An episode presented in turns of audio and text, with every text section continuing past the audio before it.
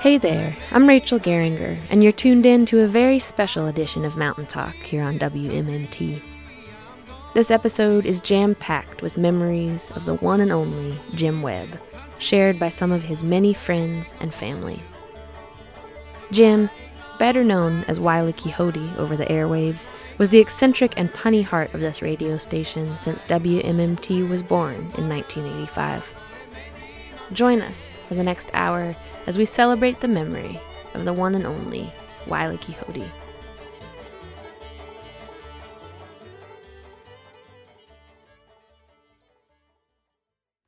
I'm Rob Webb, born at the family home in the lower bottom of Whitesburg, Kentucky. I'm the older brother of Jim Webb, known here on WMMT as Wiley Quixote, born in Hazard, but just recently Jim left us passing in his beloved cabin up on Pine Mountain. Jim was one of a kind, but as brothers, we shared a love for the mountains and talking on the radio or TV. Our lives intertwined with our love of radio. I pursued a career studying radio TV production at Ohio State and then enlisted in the Army as I was about to be drafted.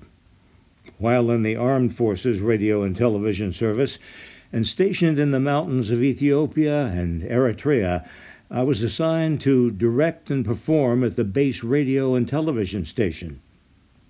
After the Army, my radio career took me to Texas and California. While back at Hazard High School, Jim was a grateful and eager recipient of my acquired record collection, remaindered from an overstocked radio station where I was a disc jockey. Years later, at my wedding to Patty, Jim was my best man and toasted my wife and me while telling our guests of his introduction to radio and music via those records I had sent him over the years. That wedding took place at the weekend country home I'd bought after working in radio and television in, in New York City for 20 years. I recently retired from CBS television and radio and sold that farmhouse we had had in the Catskill Mountains for 35 years, not far from the Appalachian Trail.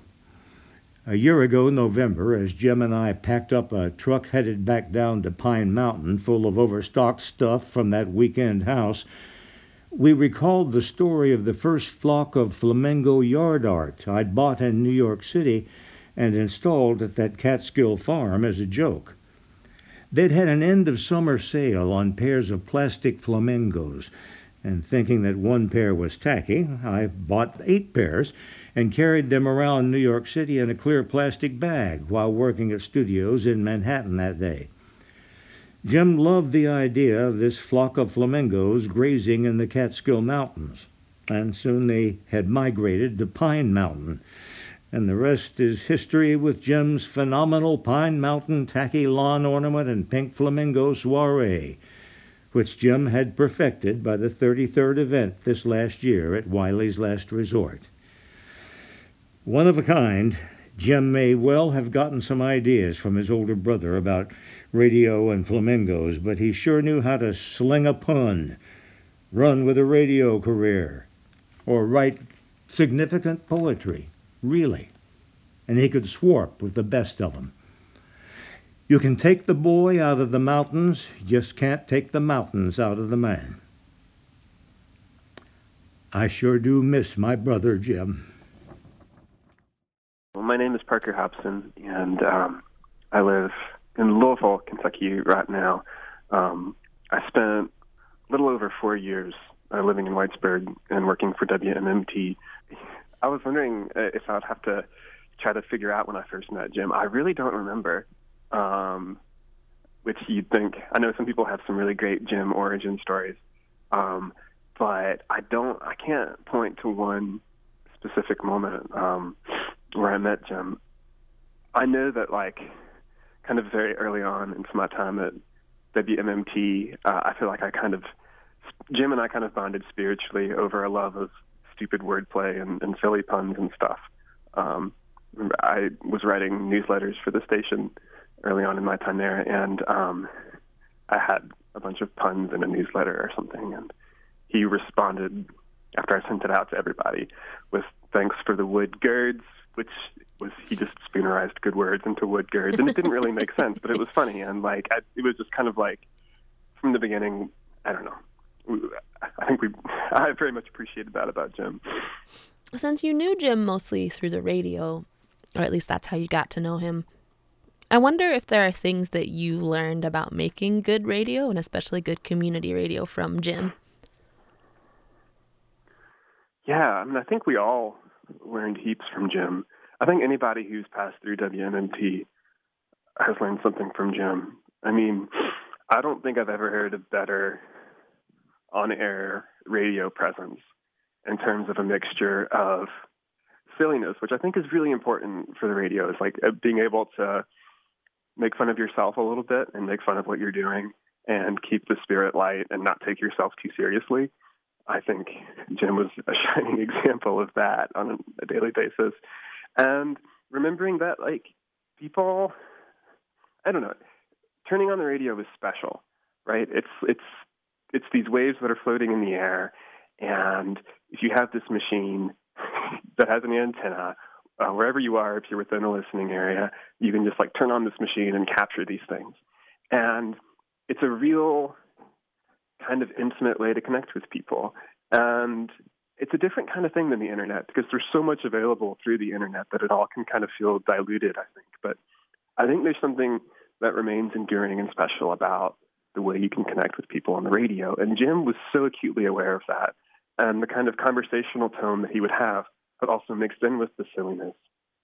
You just felt like with a lot of MMT DJs, and that's what's so great about it, is you feel like you can really get to know them because people just are themselves on the radio. That's so much of the point of the station. And Jim was just so such a paragon of that, just like so unabashedly himself, but also concerned with keeping people listening and keeping people engaged and throwing in little touches that you can't hear anywhere else, like giving a traffic report on Madison Avenue. There either is traffic or there isn't when he would look out the window. And the all the little details of his show, how if he read the weather, the weather was brought to you by the cracked investigative staff, like that. I mean, obviously they didn't exist, but it was just it's one of those things that you know if you heard him a couple times and you tuned in again, you would start to know all of his kind of inside jokes and feel like you were a part of something. And in terms of the whole kind of magic of the radio, it's like turn on the radio and hear his show with all of its with like its whole kind of universe um, of things that happened every week and his phrases and Wileyisms. Um, yeah, you felt like you were participating in something special, um, which is really the magic of WMMT, and he was really the heart of that magic for so long. But I also think, in terms of learning about radio, is like Jim. Jim was such a, a good community organizer um, in all these different little ways. And he was just so unabashedly himself that he was able to know and befriend a really wide range of people. Um, that was something special too about going up to his space, the last resort. Is like you never know, you would never know who you would run into up there, um, because so many people considered Jim to be a friend. Um, he was such, he was a good interviewer. He was, he was really good at listening and letting people talk, which was again the whole mission of MMT. And I think that's part of why a lot of people considered him a good friend too.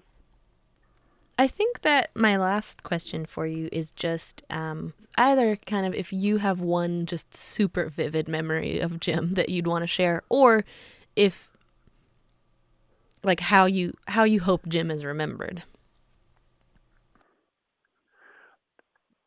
Yeah, I think I, I feel like one of the more salient aspects of Jim's kind of spirit to me is kind of kind of the fact that silliness is worth fighting for. And I know that sounds kind of goofy and maybe overly high-minded, but like so much of what he did was bringing goofiness into the world in all these different ways. Um, but also, I mean, hell, Jim Jim was a good friend, and yeah, I met him through the radio. But my favorite memories with Jim were just hanging out with him at Summit City after work, or just being up at his place and um, shooting the breeze with him. And like the real interest he had just in me in my life, and um, just he was I don't know he was just one of the kinder and more caring people that I've known, and I I knew a lot of us who worked at the station. Sometimes we would encounter Jim at his in moments of smarm, um, but I don't know anybody else who's ever cared about anything else as much or or more, I would say, than Jim cared about WMMT. And if we ever encountered the smarm, it was that was why. Um, and yeah, apart from everything high-minded, um, Jim was a good friend and just a real light. Hi, my name is Judy Jennings, and uh, I live in Louisville, Kentucky now. I've lived up here for a while, since 1991. But I first met Jim, I first got to know Jim well uh, when I came and worked at Appalshop, which I came to Appalshop in 1987, and the radio was just uh, pretty much in, I think, maybe its first year then. It was just getting started. Everybody was really excited and uh, about having the radio station. And um, so I came to Appalshop to work on uh, the first, the campaign for the first endowment for Appalshop, which was a, a new stage because we were trying to get some uh, financial stability for the future and uh, have an endowment that would serve all the projects. So the uh, our fundraising really depended on uh, all the projects and a, a, a, lot of people at Appalshop helping out, and a lot of people at Appalshop did help out. But Jim was always ready to help out and uh, always had a good idea, right, about a way to raise some funds uh, for Appalshop and the endowment. So he got one of his friends in Lexington, and I don't know how, I do not know how he had a friend in Lexington that owned a horse farm, or maybe it was a friend of a friend. But anyway, he, um, we were going to go do a party, a fundraising party at this horse farm in Lexington, and we were all like, oh, this is so great, but how are we going to show them about Appalshop? And Jim had a great idea about the radio. He was going to recreate his radio station, his radio program on at, in Lexington. This was before streaming live and all that. You know, this is 87. We're talking about 88. So Jim, where he had his car packed up, he had a table, a folding table, and and uh, boom boxes and CD or whatever. It might have been BCA. I don't remember the technology. He had he had posters, he had T-shirts, and um, he drove up to Lexington and and he said we had our party and he set it all up, but there wasn't any electricity on the horse farm because we were outside. so he couldn't play any records. Uh, the uh, he was had a it depended on plugging in. That it did not face him in the least, and he just stood by the table and told everybody that came by what it would be like, just first person narrative nonstop for the whole day. And I'm sure everybody who was at that party remembers Jim's live radio.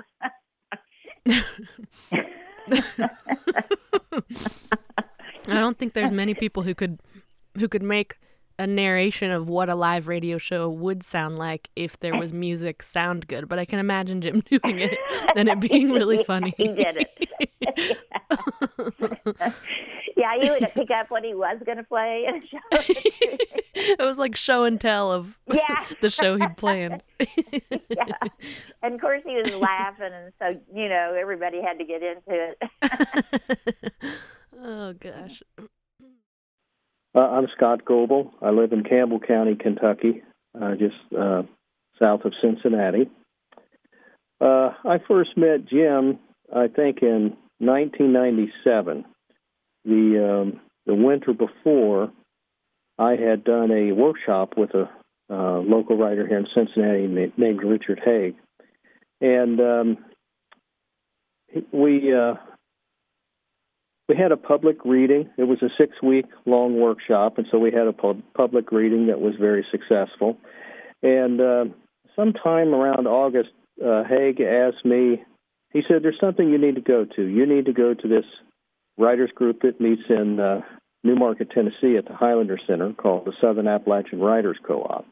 And so I made the plans to go, sent my $90 in, and looked forward to it. And um, got there, and on the way down, uh, Hague kept telling me a story about this man that they called the Ski King, and what kind of a he had a piece of property up on Pine Mountain in Letcher County, and what a remarkable guy he was, and he was just a lot of fun, and and he was a, a great writer. Had written the most famous poem in Appalachia called "Get In Jesus," which I had no knowledge of, and um, so the four-hour trip to Highlander, you know, he kept talking about this this uh, ski king, Jim Webb, and and um, so he said, but whatever you do, don't ask him how he got the name Ski King. And now that I look back on it, there was another writer in the car, Joe Enzweiler, uh, was uh, an Alaskan writer. Uh, he was originally from here in Campbell County. He was in the car with us, and they just kind of joked around about it. And and so we got there probably five in the evening and had dinner, and and I kept asking, well, you know, where is this guy? Well, he shows up guy comes walking in the door after we'd all had dinner and we're sitting down to kind of enjoy the evening and and swarp a little bit and this guy comes in with a hot pink sweatshirt and a um, a ball cap that was just filled with silver sequins sparkling you know through the night and when he came in he just everybody just shut down they were so happy to see him and he was carrying a box full of T-shirts and sweatshirts that he had for sale, CDs and so forth. And so um, that was my first experience um, meeting Jim Webb, the Ski King.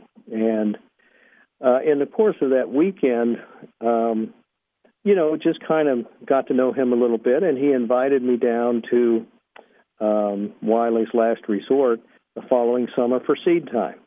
And uh, the Southern Appalachian Writers Co-op always has a um, a reading there on Saturday during seed time, and I've been that was I think 1998, and I've been coming to seed time every year since then.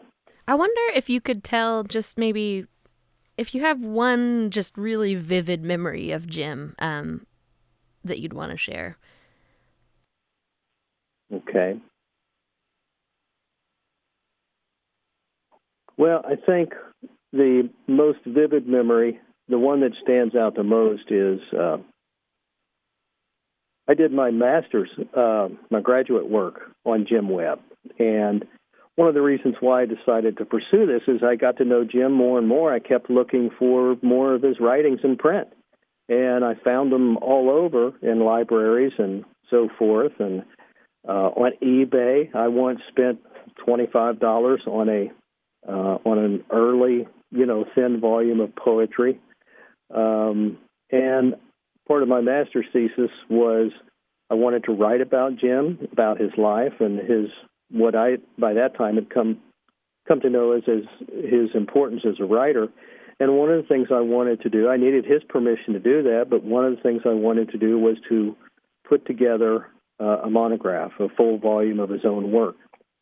And um, we worked for about a year and a half, two years, finding poems. We had uh, friends send in copies of poems. Jim had suffered several fires and other losses of his work through the years.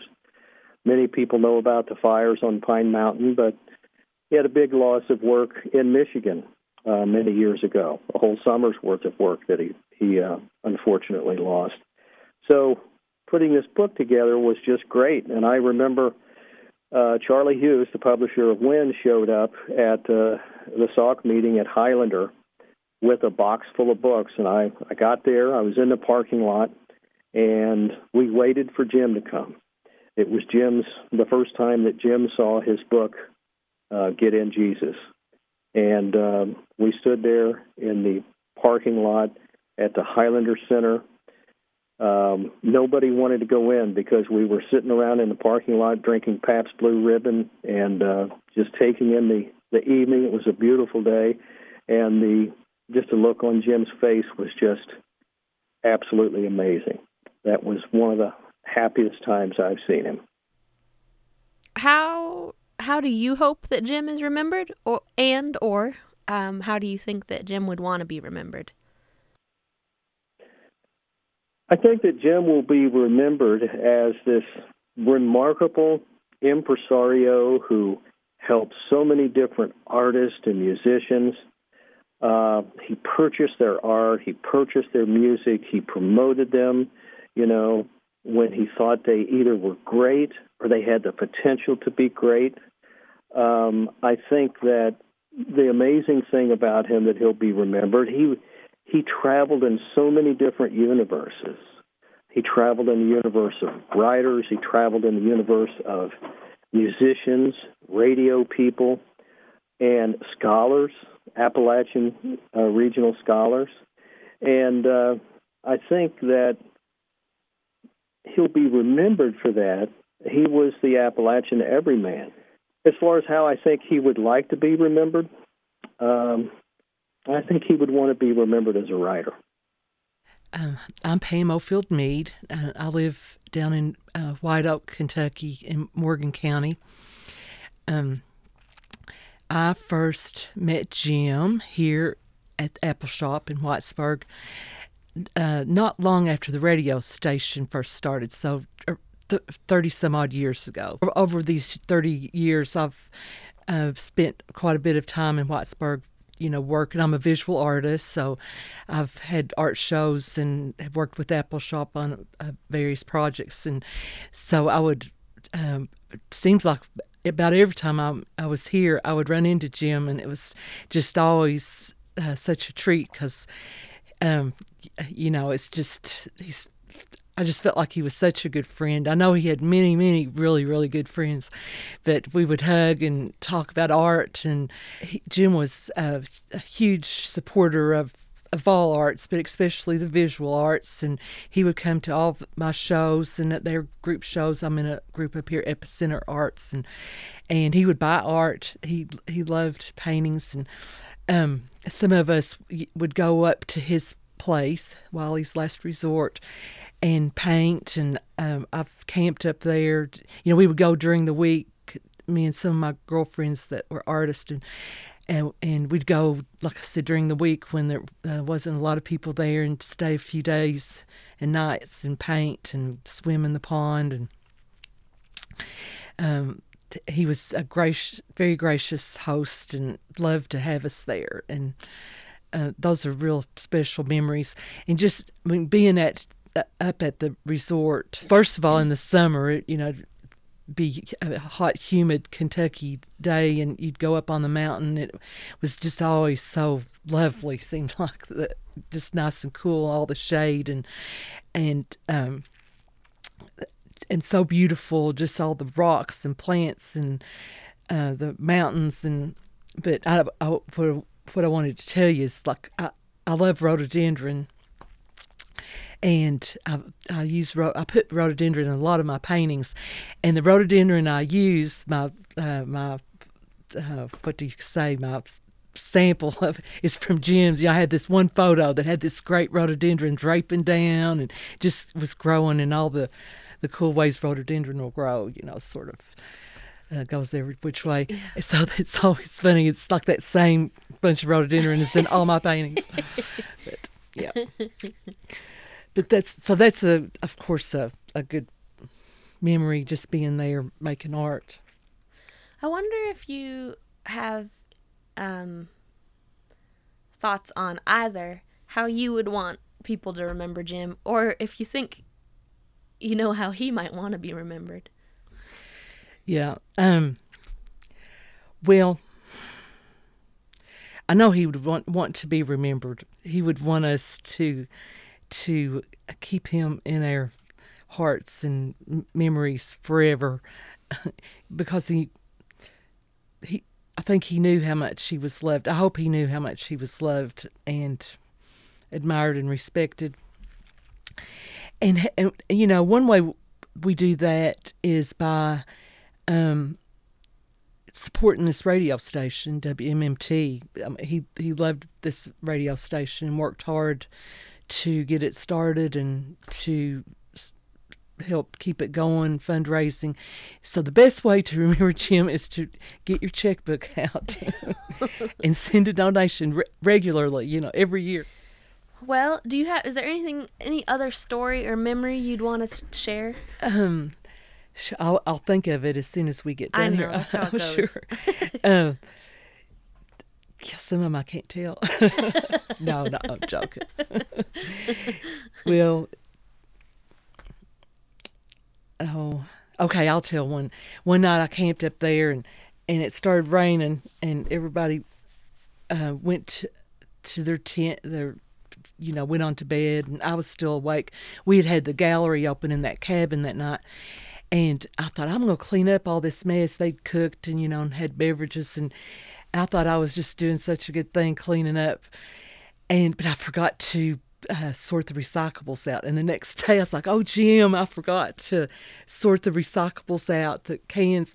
And you know, I just quickly because everything was wet, and he got so mad at me. so that was that's another way we can honor Jim is to remember to take care of our environment and to to do right by this world and and always recycle and wash your uh, plastic forks and spoons. Do not throw those away. Anybody? Um, uh, I heard somebody say D. Davis said that Jim probably won the award for wash, washing uh, plastic forks over the year. So, Yeah. but yeah, we'll miss Jim forever, f- for sure. So Yeah. Yeah.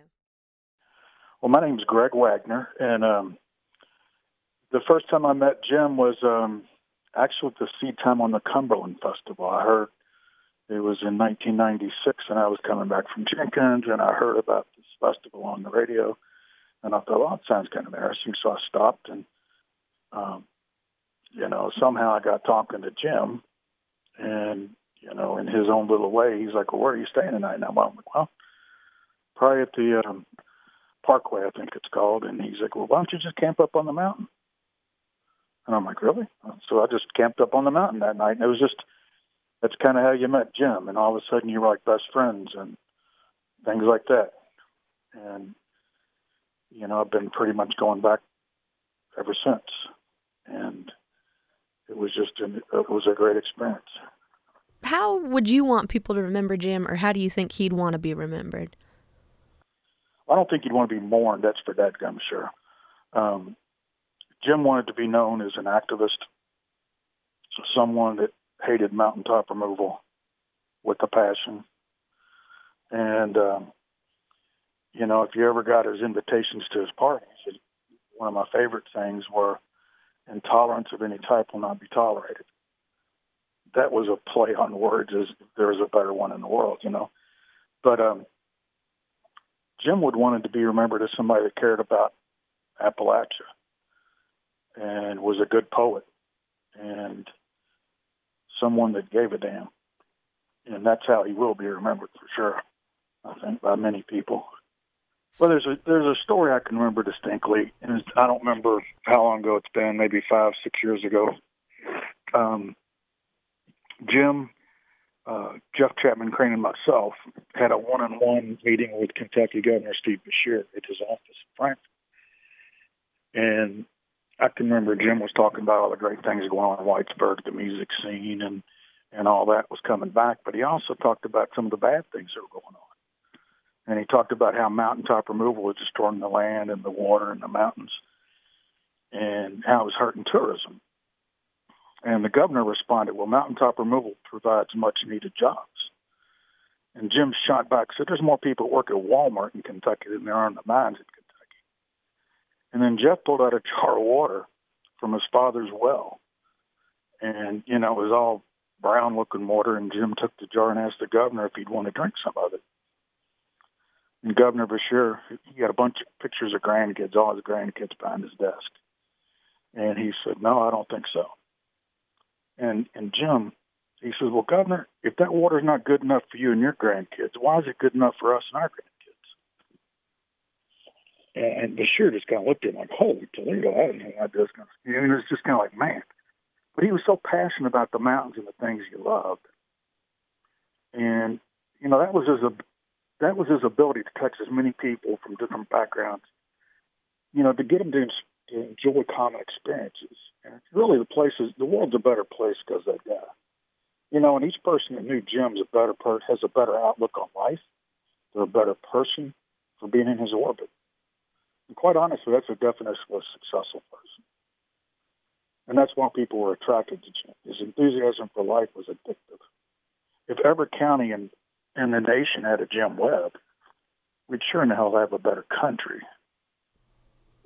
It's it's. It, I, I guess the the thing that I you know I just never. You know I know how I knew how special he was when he was alive. To Trish, my wife, and and, and I, when he was alive, but it, it even knowing that didn't prepare me for what I was going to feel. The, you know the void and the pain of his death. I mean I've never felt that pain with anybody that's died in my life.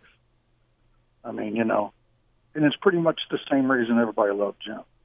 I mean, I love Jim with my whole heart. It was just, and that's what made this so tough is because, you know, he was just different. Pure and simple. The man was different. He communicated to different, and you know, I don't know. I, I just, I'll never look at another flamingo or full moon or sunset or, or hearing a snort for the love of God.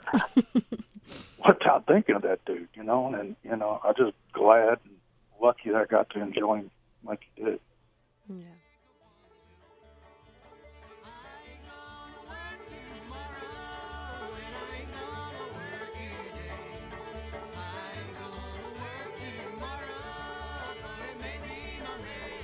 You're listening to Mountain Talk on WMMT.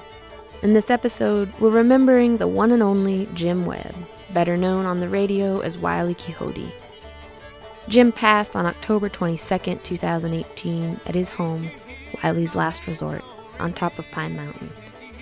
On this show, friends and family share some of their favorite memories of the unforgettable Wiley Q.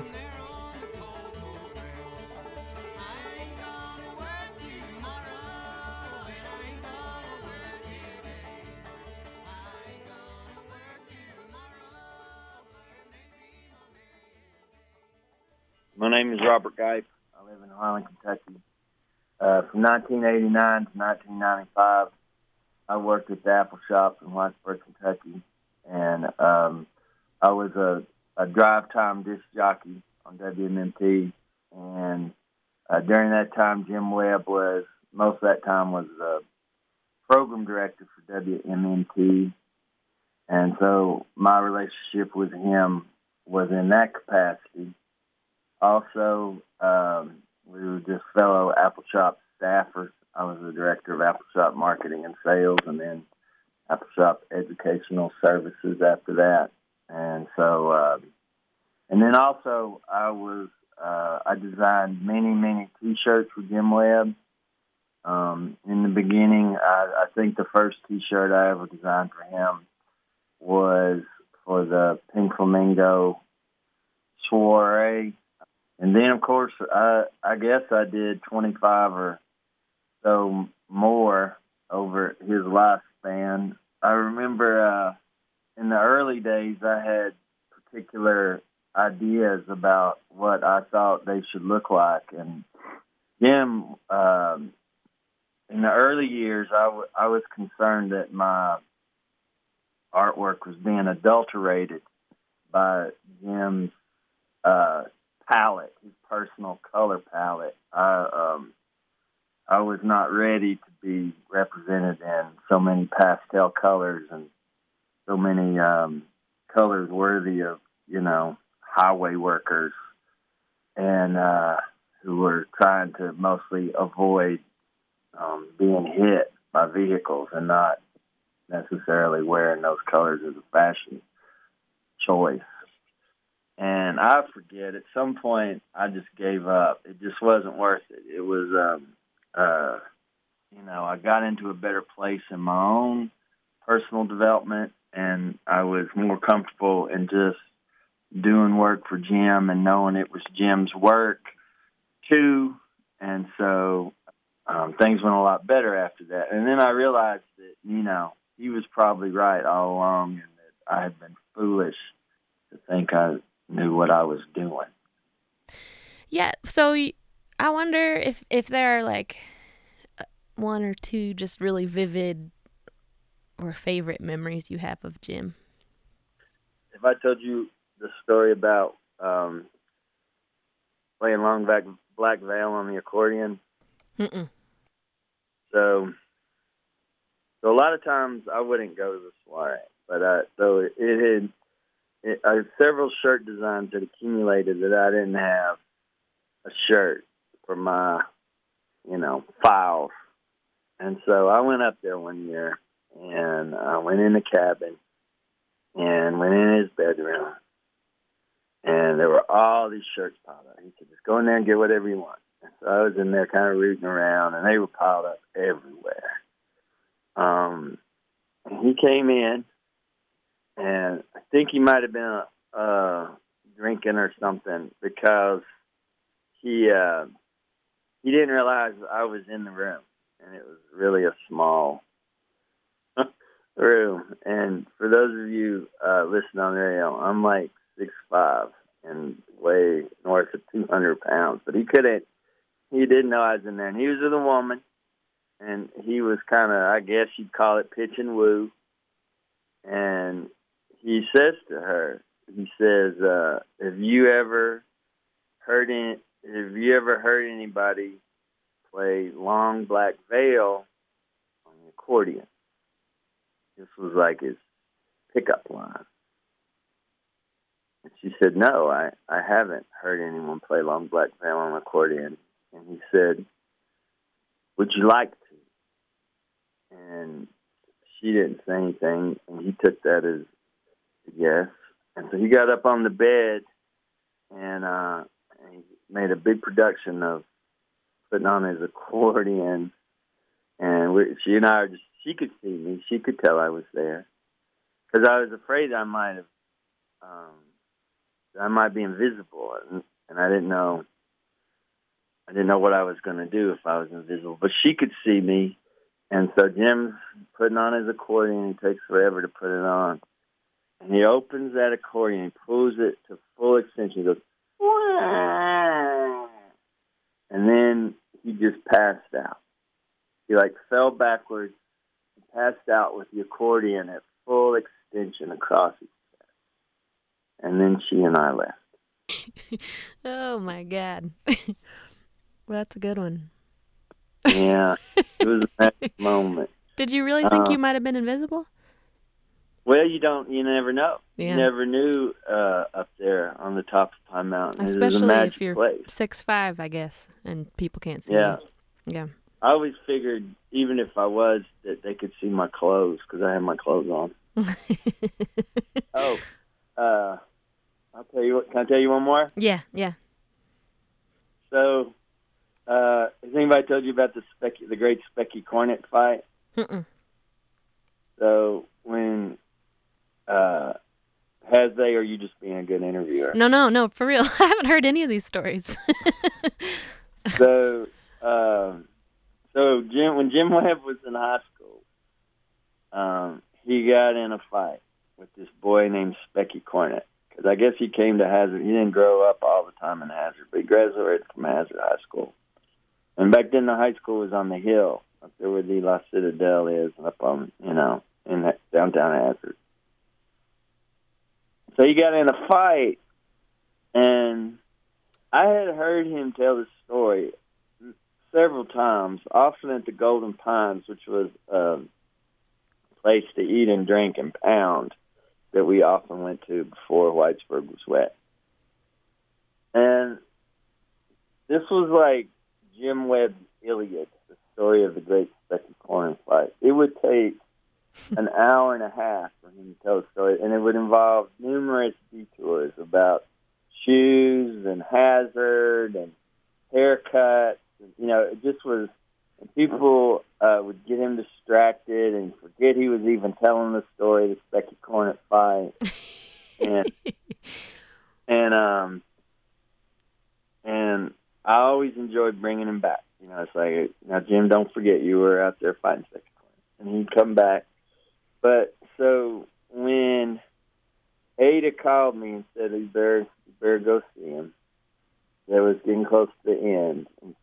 So I was driving from Harlan to go see him, and I, I, um, I was, you know, I was having a hard time and crying, and uh, I thought, well, I don't know if he'll be able to tell it, but I want to hear the Specky Cornet story one more time. And actually, what it was, I was trying, you know, I knew of enough of it to tell it some, but uh,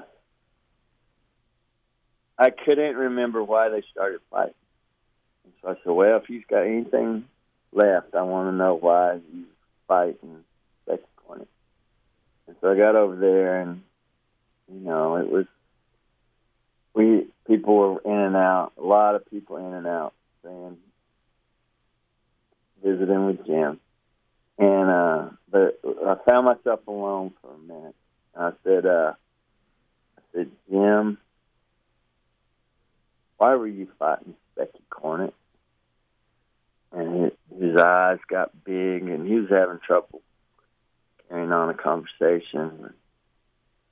His eyes got big, and he looked around, and he looked at me, and he goes, Becky Cornet was a tush hog.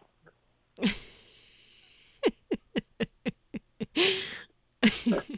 then he proceeded to tell me most of the story. I guess uh, uh, a woman likes Jim. A woman at the high school liked Jim, and Jim was uh, dating her aunt at the time, and uh, but Specky, Specky, I guess, was a bully and greedy. Well, he was a tush hog, is what he was, Rachel. but the other thing I would say is that when I said goodbye to Jim, it was tough, and I gave him a kiss on the forehead, and I said, "You taught me everything I know." Jim looked at me and he said, "In that case, can I have twenty dollars?"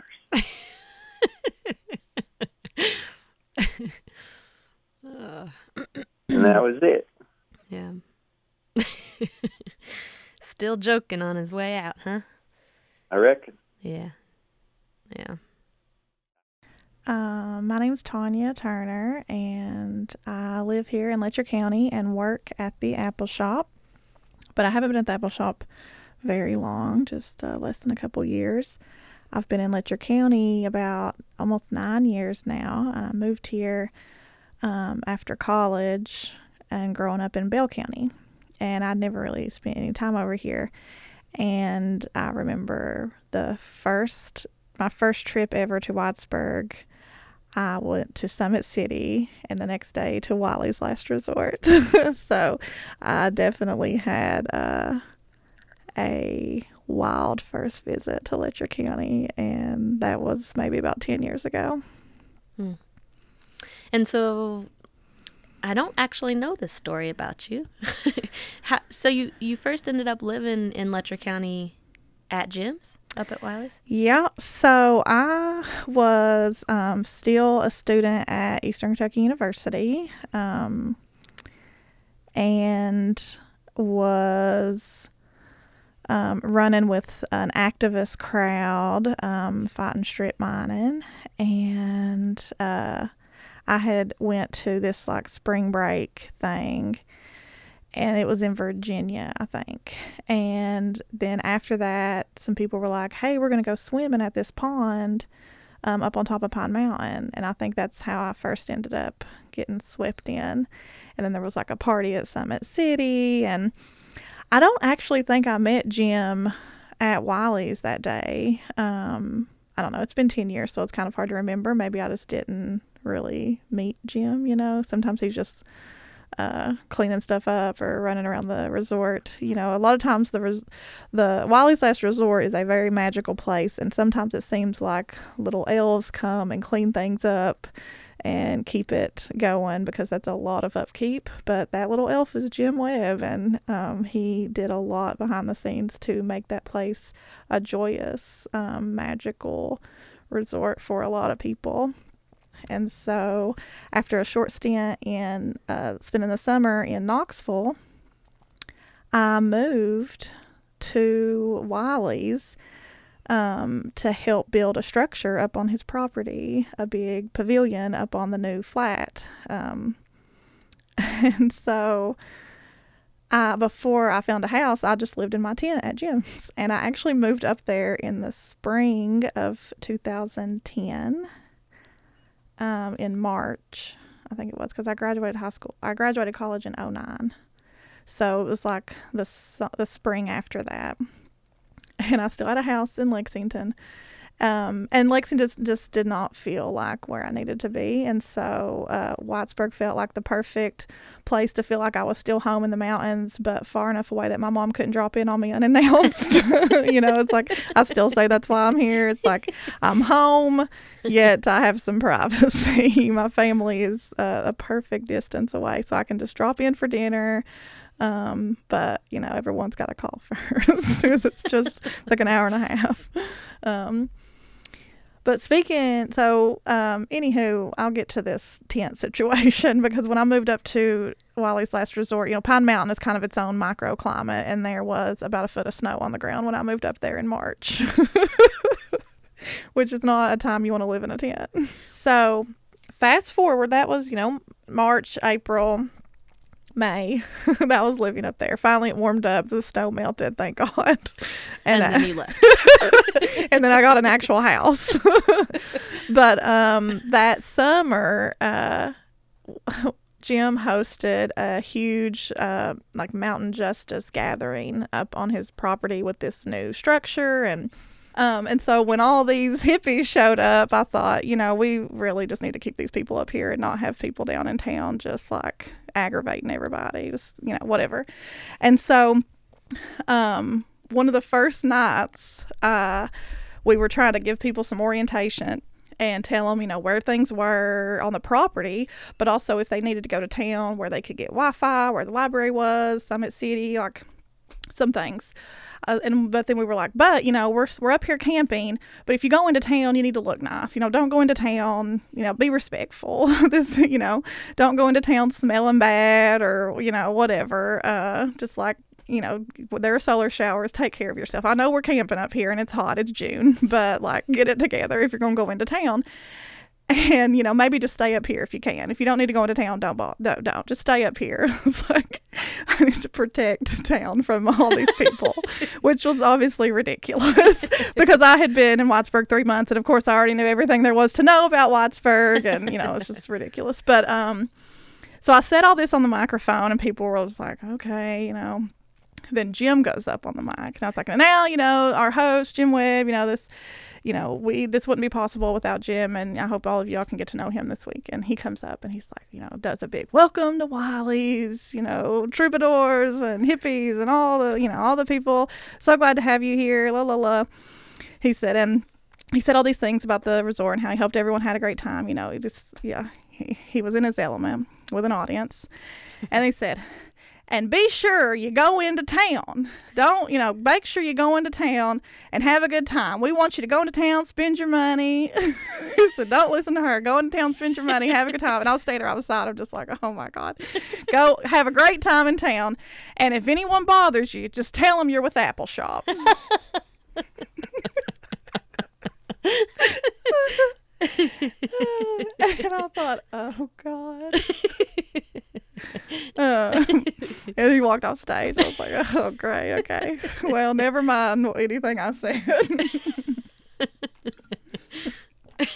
so he was very much of a um, ambassador to Letcher County and Whitesburg and wanted um, to create spaces both on the mountain and in town where people could where the meetings of the minds could happen and people could get to know each other and celebrate this place? Well, um, I'm uh, Gurney, and um, I'm from uh, Perry County and Letcher County in my early life, and um, um, that's always home to me. And uh, Apple Shop and the, the larger community around Apple Shop is just like home folks to me. And uh, Jim, um, I met in, I think it was um, about 1978. I was living in California at the time, uh, but uh, starting to make my way back to Kentucky. And um, in the mountains, uh, uh, writers were discovering each other. and uh, small publications uh, had were coming out, um, and uh, um, so I was just extremely interested in that, and, and in fact, the uh, uh, development of a, just a literary community in uh, in the mountains had a good deal to do with my uh, desire to uh, get back home from California, uh, where I had lived, you know, 15 years. So anyhow, um, um, the uh, small group of writers here in the mountains um, put together a uh, weekend uh, sort of uh, conference, you could call it, about a dozen uh, writers from um, eastern Kentucky, West Virginia, East Tennessee, and uh, other places, Southwest Virginia, uh, at Highlander um, down in Tennessee um, Conference Center.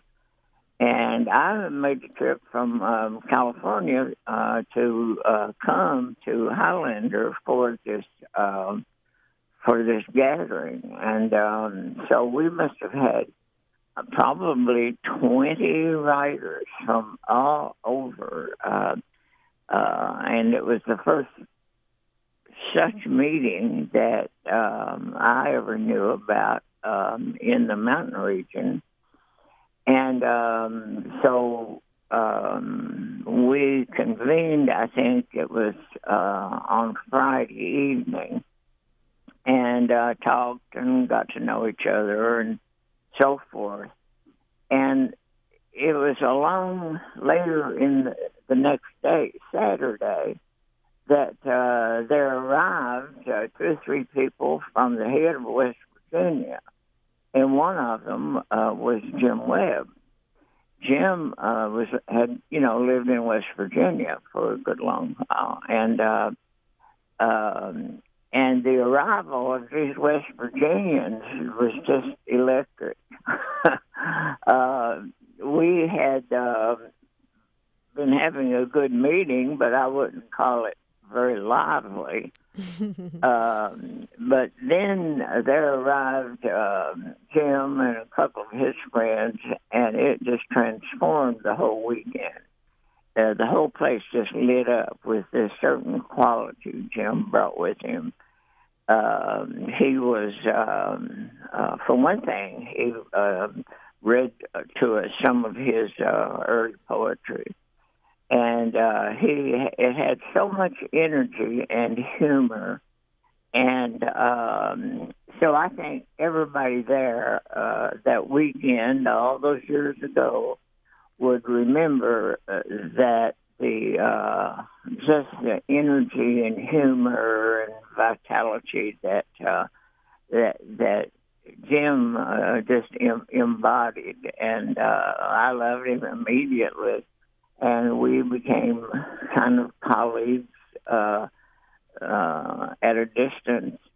But because, are you there? I'm still here. Yep. Mm-hmm. Yeah. Okay. but because uh, of this um, um, early um, version of uh, uh, Appalachian writers uh, organizing, had so much to do with my uh, choice to uh, uh, get myself back to Kentucky. So anyhow, that, that's the uh, was the beginning, and um, um, uh, oh yeah, I should say uh, that Jim's uh, just general humorous uh, irreverence was uh, it, it just it was the spirit of the times. It, it transformed our weekend meeting at Highlander. Didn't take long. And so uh, from there, Jim and I became friends um, and uh, writing buddies. Uh, and uh, finally, I did um, move back uh, to um, Kentucky in in uh, fall of 1979. And um, Appalshop, of course, was um, well in business, and uh, that uh, uh, was the um, um, I don't know, just such a lively bunch of young people. Uh, um, the, um, and and so suddenly um, I thought I was in California, uh, part of a pretty uh, dynamic literary world. but it was uh, when when I got home that I really um, um, felt that I had uh, found my people, and uh, so I uh, always thought of Jim as uh, as a as a source of uh, of energy. He had irreverence. He was funny, and he could name it. He nailed it, you know, uh, with his uh, his words. I hope his uh, total creative effort is is collected. It's the occasion for a very good uh, Jim Webb book. Um, so, um, um, and that and that he um, uh, finally found his place um, um, there in um, in uh, at Apple Shop, and especially uh, in radio.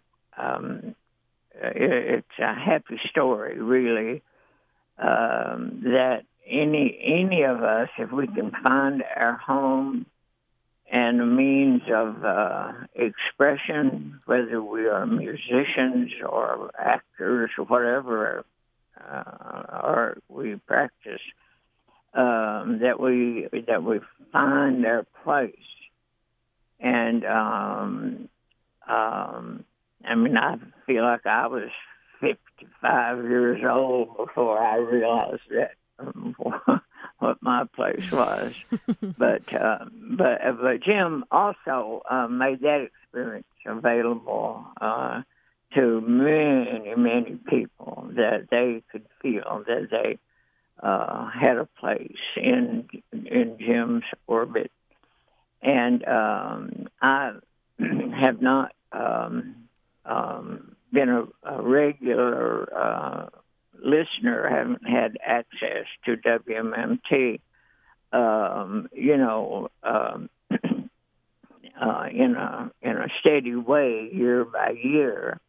Um, um, but uh, but Jim uh, Jim's voice uh, is is with us, and uh, and we um, we will continue to appreciate him and say sweet things about that boy. That was Gurney Norman, Kentucky writer and friend of the late Jim Webb. I think it's fair to say that WMMT wouldn't be what it is today without the love, the passion, energy, humor, and larger than life persona that was Wiley Quixote. We sure miss him here at WMMT and at Appalshop.